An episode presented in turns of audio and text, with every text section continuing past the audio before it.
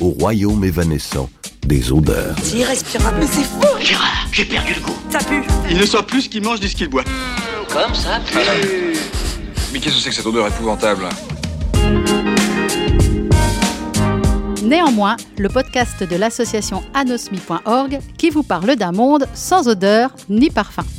Je m'appelle Emmanuel Dancourt, je suis née sans odorat, née sans nez, et je serai votre guide dans un monde sans odeur.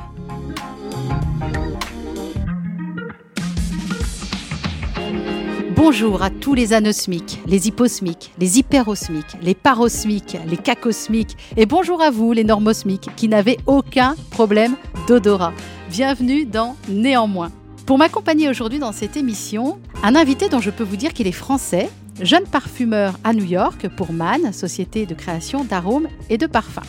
Lui s'intéresse particulièrement à la synesthésie, un moyen d'expliquer aux anosmiques ce que peut être une odeur. Pour les anosmiques de naissance, croyez-moi, c'est un espoir d'approcher un peu votre monde olfactif. Hugo Charot, bonjour. Bonjour Emmanuel. Est-ce qu'on peut expliquer à nos auditeurs ce qu'est exactement MAN? Donc MAN, c'est une société d'arômes et de parfums qui a été euh, fondée en 1871 euh, par la famille MAN. Et là, c'est la quatrième ou cinquième génération qui prend le, le relais. Et c'est une entreprise qui fabrique des arômes et des parfums. Donc en son sein, il y a des parfumeurs, des aromaticiens. Il y a des productions de matières premières pour les arômes, pour les parfums. Et euh, c'est une entreprise de 5000 personnes quand même. Donc Qui est né à Grasse, à Grasse. en. France. Et vous, vous êtes parfumeur. hein. Vous vous occupez pas des arômes euh, de lessive ou de boulangerie. Vous vous occupez vraiment des parfums, Hugo. Ensemble, on va parler de synesthésie. Euh, pourquoi je vous ai invité? Parce que vous savez ce que c'est la synesthésie, vous allez nous le définir, et que vous avez participé à une expérience aussi il y a quelques années, l'expérience Melix. Mais d'abord, la synesthésie, comment vous la définiriez, vous, Hugo Charon? Euh, Je dirais que c'est un phénomène neurologique qui mélange des sens dans notre cerveau. Donc la synesthésie la plus connue, c'est la synesthésie graphème-couleur. Donc euh, la plupart du temps, les personnes qui ont ça, dès qu'ils pensent à un jour de la semaine, ils vont voir une couleur associée à- au jour de la semaine, mais sans contrôler. C'est instinctif. Ça marche aussi avec les lettres de l'alphabet. hein. Le A de- est bleu, le, le B est rouge. Oui, donc ça c'est la forme la plus connue, mais après ça peut voyager dans tous les sens. Quelqu'un peut, quand il entend un son, voir des, des couleurs. Quand quelqu'un est touché, peut ressentir des vibrations. C'est c'est c'est très intéressant, oui. Alors, euh, c'est la synesthésie euh, une méthode, on peut dire ça comme ça, que les parfumeurs retrouvent aussi et, dont ils se servent. On en parlera avec vous un petit peu plus tard. La synesthésie, c'est l'art des correspondances entre les parfums, les odeurs et les couleurs, par exemple, les formes ou autres. Mais avant que nous parlions un peu plus de synesthésie et de cette expérience à laquelle vous avez participé, Hugo Charon, Smélix, c'est l'heure du billet d'humeur.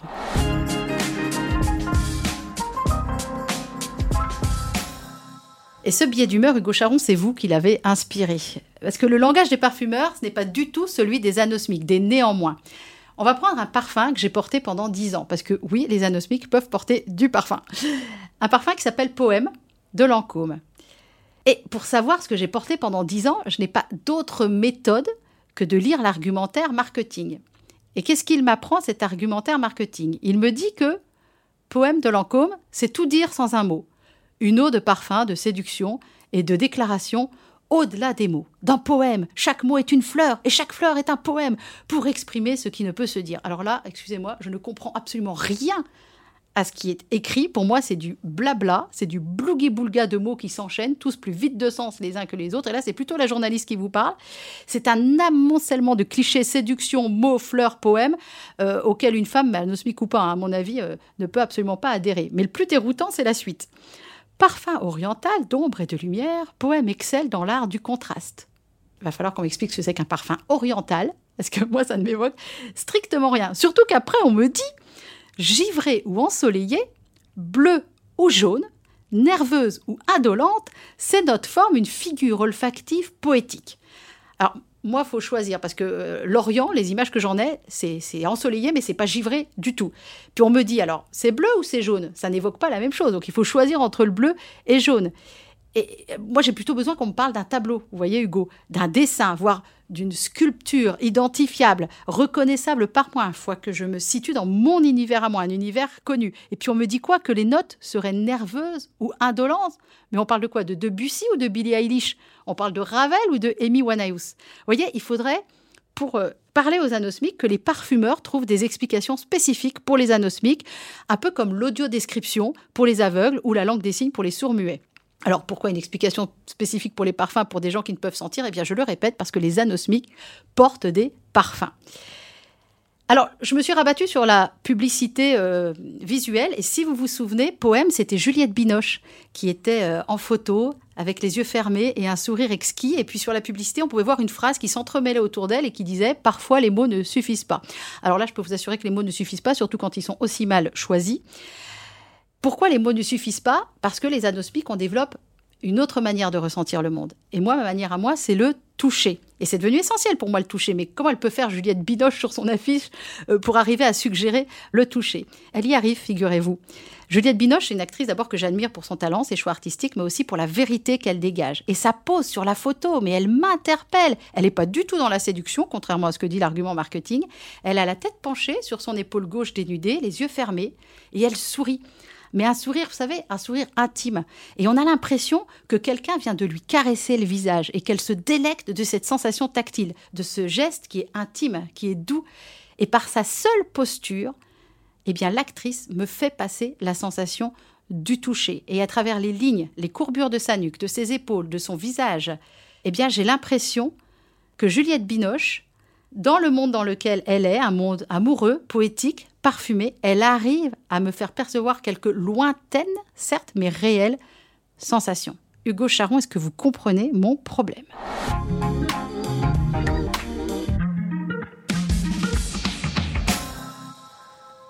C'est un très gros problème, oui, mais je comprends totalement. Je pense que justement la synesthésie pourrait aider les anosmiques à, se mettre dans une situation où les autres sens viennent combler ce manque d'odeur. Alors ça, c'était toute l'expérience euh, Smellix que vous avez faite avec Olivia Gesler. Elle est designer et stratège olfactif de nationalité brésilienne, thaïlandaise et suisse. Et ce que je trouve génial dans l'expérience dans laquelle elle vous a impliqué, c'est qu'elle a imaginé un monde anosmique. Le monde devient anosmique. Il ne reste plus que quelques personnes qui sentent encore les odeurs et ces personnes sont chargées d'expliquer à la planète anosmique ce que c'est qu'une odeur. Et pour ça, on va prendre de la pâte à modeler et on va créer des formes. Je résume bien les choses? Oui, exactement. C'était un peu prémonitoire, en fait, finalement. Parce que ça, c'était il y a 4-5 ans, avant que le Covid arrive. Mais oui, l'expérience était euh, intéressante. C'était, en fait, euh, au cours d'un festival, les personnes entraient dans une salle, ils euh, avaient le choix de sentir deux odeurs que j'avais designées. Et en sentant ces odeurs, ils devaient designer une forme avec de la pâte à modeler. il y a deux odeurs différentes. Une odeur pointue. Qu'est-ce qu'une odeur pointue? C'est un peu étrange. Mais euh, pour ça, nous, on a des, des ingrédients, euh, des matières premières que l'on utilise, qui sont pointues, qui vont être incisives. Moi, c'est comme ça que je les perçois. Mais euh, ce que je veux dire, c'est que on peut comprendre que, par exemple, le citron est quelque chose de plus incisif qu'une grosse fleur. Je ne sais pas si c'est... Même moi, j'arrive à le comprendre, à cause de l'acidité. Voilà, par exemple, l'acidité. Donc, en fait, on fait appel un peu aux autres sens pour définir des mots euh, et des, odeurs finalement. Donc cette première odeur, elle était pointue. Vous avez mis quoi dedans? Donc j'ai mis beaucoup de notes en sang, euh, des notes aldéhydées, c'est des notes euh, très directes qu'on utilise beaucoup dans les lessives. Et ensuite, j'ai utilisé des notes de la genièvre aussi, qui pour moi a un côté un petit peu métallique. Donc ça, c'était la première odeur. Et la deuxième odeur, c'est une odeur tout à son contraire, qui était très ronde, très confortable, très voluptueuse. Et pour ça, j'ai utilisé des, des beaux muscles, des notes très volumineuses avec un peu de, la vanille pour donner un côté un petit peu poudré et pour en fait que la personne soit très confortable en sentant cette odeur. Et alors, qu'est-ce qui s'est passé? Qu'est-ce que vous avez prouvé grâce à cette expérience? Ben, Il s'est passé des choses très intéressantes. C'est que finalement, on a vu un espèce de, de schéma se, se, dessiner. Les personnes qui sentaient ces odeurs euh, pointues avaient tendance à dessiner des, des pics des étoiles, des formes avec des pics. Des cônes. Des cônes. Et les personnes qui sentaient ces parfums plus ronds bah, avaient tendance à dessiner plus des, soit des boudins, soit des cercles, soit des, ouais, des choses rondes en fait. Quelle que soit la, la nationalité, c'est ça qui est étonnant, parce qu'on pense que les odeurs sont culturelles, en tout cas sur deux odeurs designées, comme vous dites, Hugo Charon, euh, ils ont quand même tous fait la même chose. Même une personne aveugle d'ailleurs, qui a designé la même chose que les autres. Oui, c'est ça. Après, forcément, euh, ça, pour que ça soit reproductible et, et scientifique, il faudrait pousser la chose encore plus loin et demander à des chercheurs de refaire cette expérience. Mais euh, je pense qu'il y a un- une bonne idée qui se dégage qui mériterait d'être euh, vérifiée. oui. Les odeurs, elles ont une forme, elles ont une couleur, elles ont une musique, d'après vous? Ah, bien sûr, oui. Ouais. Elles ont tout ça, elles ont tout ce que vous pouvez imaginer. C'est un monde euh, qui est imaginaire finalement. Et plus on réussit à définir une odeur de n'importe quelle manière qu'elle soit, plus on sera précis, euh, plus on réussira à transférer ce qu'on veut à la personne qui est en face de nous. Ok, donc je vais vous mettre au défi. Je vais vous donner un nom d'odeur. Je n'ai aucune idée de ce que c'est. Je n'ai jamais compris ce que, ce que ça sous-entendait. Et je vais vous demander, Hugo, de me l'expliquer en utilisant d'autres sens, en utilisant la synesthésie. Je portais à mes lèvres une cuillerée du thé où j'avais laissé s'amollir un morceau de madeleine. Et tout d'un coup, le souvenir m'est apparu. Hugo Charon, expliquez-moi ce qu'est le vétiver. C'est un beau mot déjà, non? Oui, c'est un très joli mot. Euh, Le vétiver, c'est une racine euh, d'un espèce de- d'arbuste qui, qui pousse dans le sol. Donc là, je vous dis ce que c'est un petit peu, après je vous parlerai de l'odeur, mais ça pousse euh, soit euh, en Haïti, il y a Java aussi, il y en a un petit peu à Madagascar. Et ça a une odeur euh, très intéressante parce que c'est donc c'est un bois déjà. On considère ça comme un bois, alors que c'est une racine, donc c'est bizarre. Mais ça a des inflexions euh, de terre, un peu de pommes de terre. S'il est de Java, il a un peu fumé. S'il est euh, d'Haïti, il est plus suave. Et de manière naturelle, il y a des notes pamplemousse dedans. Chimiquement, il y a des, la noute s'appelle, il y a de la noute catone dans le vétiver qui se retrouve aussi dans le pamplemousse. Vous voyez, donc là, on est allé de la terre, on est allé, euh, on boiser, pamplemousse, donc ça, ça se comprend assez bien. Après, euh, pomme de terre, je dirais que c'est plutôt une note, euh, une note froide, une note qui a des. Vous ne me voyez pas, je fais avec mes mains, mais en fait, on parle beaucoup avec les mains aussi. Parce que des fois, on a du mal, même en tant que parfumeur, à, à exprimer ce qu'on ressent. Du coup, on, on essaye de trouver le plus de descriptif possible pour, pour décrire. Donc, moi, j'avais, m'avait semblé comprendre que le vétiver, ça se trouvait surtout dans des parfums masculins, je me trompe? Oui. D'accord, donc quelqu'un qui porte du vétiver, il sent la pomme de terre et le pamplemousse, c'est ça que j'ai compris? Oui, mais il y a pas, enfin, un parfum 100%, 100 vétiver, ça n'existe pas. Il faut le marier avec d'autres choses pour que l'équilibre soit le, le plus optimal possible. Alors, on va pousser un peu l'enquête synesthésique. Euh, si le vétiver devait être, par exemple, une, une personnalité, devait être euh, une personnalité, un tableau, euh, une musique, euh, une couleur, parce que bêtement, moi je me dis le vétiver c'est vert, c'est complètement stupide. Moi, je- Un, un plat de cuisine, je sais pas, parlez-moi de quelque chose qui me parle, un instrument de musique. alors une couleur, je dirais que c'est marron. Ça me paraît assez, euh, ça me paraît obvious, ça me paraît simple, quoi, que ce soit ça. Pourquoi Parce que c'est, c'est froid, mais un, un marron sombre? Si c'était un instrument, je sais pas pourquoi là, j'imagine un, un trombone ou un tuba, un son assez vibrant, euh, mais euh, qui peut aller, ouais, qui peut aller dans plein de tonalités différentes. Un plat de cuisine, euh, quelque chose de, quelque chose de, je sais pas, de profond. un- je sais pas pourquoi je pense à un rougail de saucisse, je sais pas pourquoi. je pense à ça. Euh, un tableau, un tableau c'est un peu plus compliqué. Je sais pas pourquoi je vois pas quelque chose de très abstrait, mais euh, je vois, hum, je pas, j'arrive pas à répondre avec le tableau. Ouais. Alors, vous, vous êtes musicien. Oui. Et c'est important dans, dans votre vie. Vous avez euh, créé un, un duo qui s'appelle Cosmic Garden et que j'invite nos auditeurs à, à aller écouter parce que c'est très, très chouette. Euh, en quoi votre musique, euh, que je vous laisserai nous définir, est-elle inspirée par les odeurs? Elle est inspirée par les odeurs parce qu'elle. En fait, si vous voulez créer de la musique et créer un parfum, c'est c'est la même chose. C'est euh, mélanger des, des outils. Donc euh, pour la, la musique, c'est des sons, c'est des euh, qu'on peut avoir avec plusieurs instruments. Avec le parfum, c'est des ingrédients, mais on parle aussi de notes en parfum, des accords. Vous voyez qu'il y a une résonance entre les deux. Et en fait, le but, c'est de c'est de transmettre une émotion à, à des gens. Je fais de la musique pour moi parce que ça peut me détendre, mais après, le but aussi, c'est de faire plaisir aux gens finalement.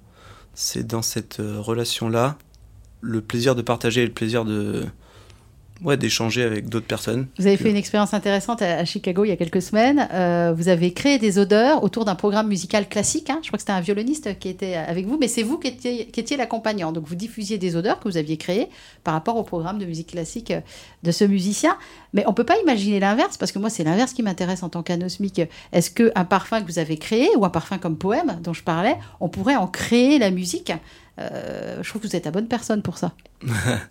Non, euh, oui, bien, bien sûr, créer un, un parfum, et ça voudrait, ça voudrait dire s'immerger dans une salle et euh, diffuser l'odeur de ce parfum dans cette salle et, et composer à partir de cette odeur. C'est sûr que ça serait pas la même chose si l'odeur n'était pas là. Vous avez entendu parler des aromas DJ Oui. Ouais, qui donnent des concerts. J'ai jamais assisté à ça, hein, je sais pas vous, mais qui donnent des. Je sais pas comment dire ça, des concerts d'odeurs en fait. Mais il y a de la musique euh, qui accompagne, c'est bien ça? C'est ça, c'est ça. Et je pense que on est en train de travailler aussi sur ce projet avec euh, Cosmic Gardens. Mais je pense que finalement, c'est l'idée, c'est de ressentir une émotion de manière encore plus intense à un, à un moment donné, finalement. Vous savez qu'il y a eu des précurseurs hein, avant vous et, et Olivia Gesler euh, pour parler euh, correspondance. Il y a un, un précurseur qui est très connu qui s'appelle Baudelaire et qui a créé un poème anosmique. Enfin, pour moi, je le prends vraiment comme ça. C'est un poème extrêmement connu de Baudelaire qui s'appelle justement euh, Correspondance et c'est le poème qui me fait traverser le guet, enfin le gouffre même entre sa poésie et mon anosmie. Il dit par exemple dans ce poème Les parfums, les couleurs et les sons se répondent. Il est des parfums frais comme des chairs d'enfant, doux comme les hauts-bois, verts comme les prairies. Merci Baudelaire. Surtout que Claude Debussy a repris un vers de ce parfum et il en a fait une, musique hein, qui, est, très connue aujourd'hui. Les sons et les parfums tournent dans l'air du soir. Ça veut dire que je peux écouter Baudelaire et là déjà, moi en tant qu'anosmique, je suis déjà pas mal pour comprendre les odeurs. Voilà, c'était, je sais pas si vous connaissiez. Euh, J'avais déjà entendu parler, mais euh, je sais que Kandinsky aussi était très bon. Enfin, c'était un synesthète et qu'il aimait beaucoup faire des correspondances entre les, les sons, les, les couleurs, les formes. On est tous un synesthète On est tous nés synesthètes. Ouais. Euh, et on le perd. et on le perd euh, après notre euh, après notre enfance. Il y a certaines personnes qui le gardent finalement, mais très peu, 4%. Donc c'est- peu, mais c'est quand même un certain nombre de personnes. ouais. Et vous, vous l'avez redéveloppé quand vous êtes devenu parfumeur, cette synesthésie pour essayer de trouver des, des correspondances. Vous vous en servez en tout cas. Vous êtes attentif à ça. Exactement, je suis pas synesthète, mais euh, de par mon, mon travail, je suis obligé de d'emprunter des ouais d'autres d'autres sens pour essayer de décrire ces pour essayer de décrire une odeur. Oui, vous parliez de sculpture tout à l'heure, c'est Ouais. totalement ça. On imagine, euh, je sais pas, une espèce de silhouette, on la taille, on la fait grossir, on l'élargit, on la on la modèle et on la fait ouais on la fait voler quoi. Vous n'allez pas échapper, Hugo Charon, à la question incontournable euh, que les habitués de ce podcast connaissent par cœur à présent. J'ai une quête, moi, c'est que les anosmiques de naissance, on n'a aucune idée de ce qu'on sent. On ne sait absolument pas ce qu'est notre odeur et ça nous pose sacrément question. Donc évidemment, je vais profiter d'avoir un nez extrêmement exercé sous la main, euh, vous euh, en l'occurrence en tant que parfumeur euh, chez Man. Donc je, vais lâcher mon micro, je vais lâcher mon casque, je vais me rapprocher de vous. Et puis j'ai fait exprès, pour être honnête, hein, je me suis pas lavé depuis hier soir parce qu'à chaque fois que je fais ce test, on me dit oui, mais vous avez mis Emmanuel votre crème de jour, donc là j'ai pas fait. Vous vous êtes lavé avec un gel douche, donc là j'ai pas fait. J'ai pas mis de déo, donc je suis nature, hein. d'accord? Donc je m'approche. Les gens puaient la sueur et les vêtements non lavés. Et leur corps, dès qu'ils n'étaient plus tout jeunes, puait le vieux fromage et le lait aigre et les tumeurs éruptives. Bah, je trouve qu'il y a une petite odeur de. Je pensais un peu à de la, de la barbe à papa, je sais pas pourquoi. De la barbe à papa, ouais, d'accord. la barbe à papa, c'est une odeur un petit peu sucrée, un peu suave. Ouais. Ça sent pas la transpiration, en tout cas sur le poignet. Ouais, d'accord. Ah, alors attendez, on va plus loin, mesdames et messieurs, on se rapproche du creux du coude. Juste pour information, il paraît que je ne sens absolument jamais la transpiration. Voilà, si vous pouviez m'envier un peu, ça m'arrange. Alors, on était dans le creux du coude. Est-ce qu'on sent mieux dans le creux du coude? Non, pas vrai pareil. Mais euh, je dirais qu'il y a une petite odeur boisée, je dirais des petites notes de cèdre, hein, boisé. Pas le vétiver, hein, moi je veux pas sentir la pomme Ah de non, terre. hein. c'est du cèdre là. C'est du cèdre. Ouais. C'est bien le cèdre? Ouais, ouais, c'est une note euh, intéressante. On s'arrête là? Ouais. c'est une note en fait euh, boisée verticale sèche. Bien sûr. vertical. Non, mais ça, c'est bien vertical. Un vertical, ce qui veut dire que finalement on va la sentir euh, dès le départ. Mm. Parce que dans les parfums, il y a une évolution de la volatilité. Donc ça c'est un peu de chimie, mais euh, pour comprendre assez facilement, c'est que finalement le un citron c'est un, un agrume. En en fait, il va avoir une volatilité très forte, donc il va disparaître très vite. Et euh, des notes un peu plus chaudes, plus, bah, plus lourdes, en fait, comme la vanille, vont rester plus longtemps sur la peau. Donc le cèdre, c'est une note qui boisée, qui, on dit qui tape, c'est-à-dire que ça, ça, ça, ça, sort en tête. J'ai une odeur qui tape. Merci beaucoup, Hugo Charon, entre la barbe à papa et le cèdre. Non, mais alors là, j'avance dans mon enquête. Je ne sais pas si j'ai eu autant de précision sur, euh, sur mon odeur. C'est intéressant. Vous savez ce qu'il faudrait qu'on fasse un jour, vous et moi? Euh, Je ne sais pas si ce sera possible, mais qu'on crée un parfum anosmique. Vous croyez Ah que oui, c'est possible Un parfum créé par une anosmique? Mais alors avec votre aide, parce que toute seule, j'y arriverai pas. On pourrait mettre du cèdre et de la barbe à papa, si vous voulez. Cèdre barbe papa, on peut faire euh, tout ce que vous voulez, mais euh, du coup, vous vous sentiriez pas. Non. Ah ben non, là j'ai besoin d'un nez. Vous savez, les anosmiques, on adopte des nez. On a des nez adoptifs qui nous reniflent pour savoir si on, si on sent des pieds, si on a bonne haleine, si on transpire, euh, s'il faut qu'on change les vêtements. On adopte des nez partout. Donc si vous voulez, je vous adopte comme parfumeur. Allez, c'est On va parti. créer un parfum à New York. Le défi est lancé. Merci beaucoup Hugo Charon d'être venu nous rendre visite dans ce podcast. Cette émission vous a été proposée par l'association anosmi.org. Depuis sa création, anosmi.org s'occupe de toutes celles et tous ceux qui sont nés sans odorat ou qui l'ont perdu aussi. Néanmoins est un podcast produit par Moustique Studio. Il a été imaginé et conçu par Guillaume, Clara et moi-même, réalisé par Lester. Rendez-vous dans un prochain numéro et d'ici là, n'oubliez pas, je ne peux pas vous sentir.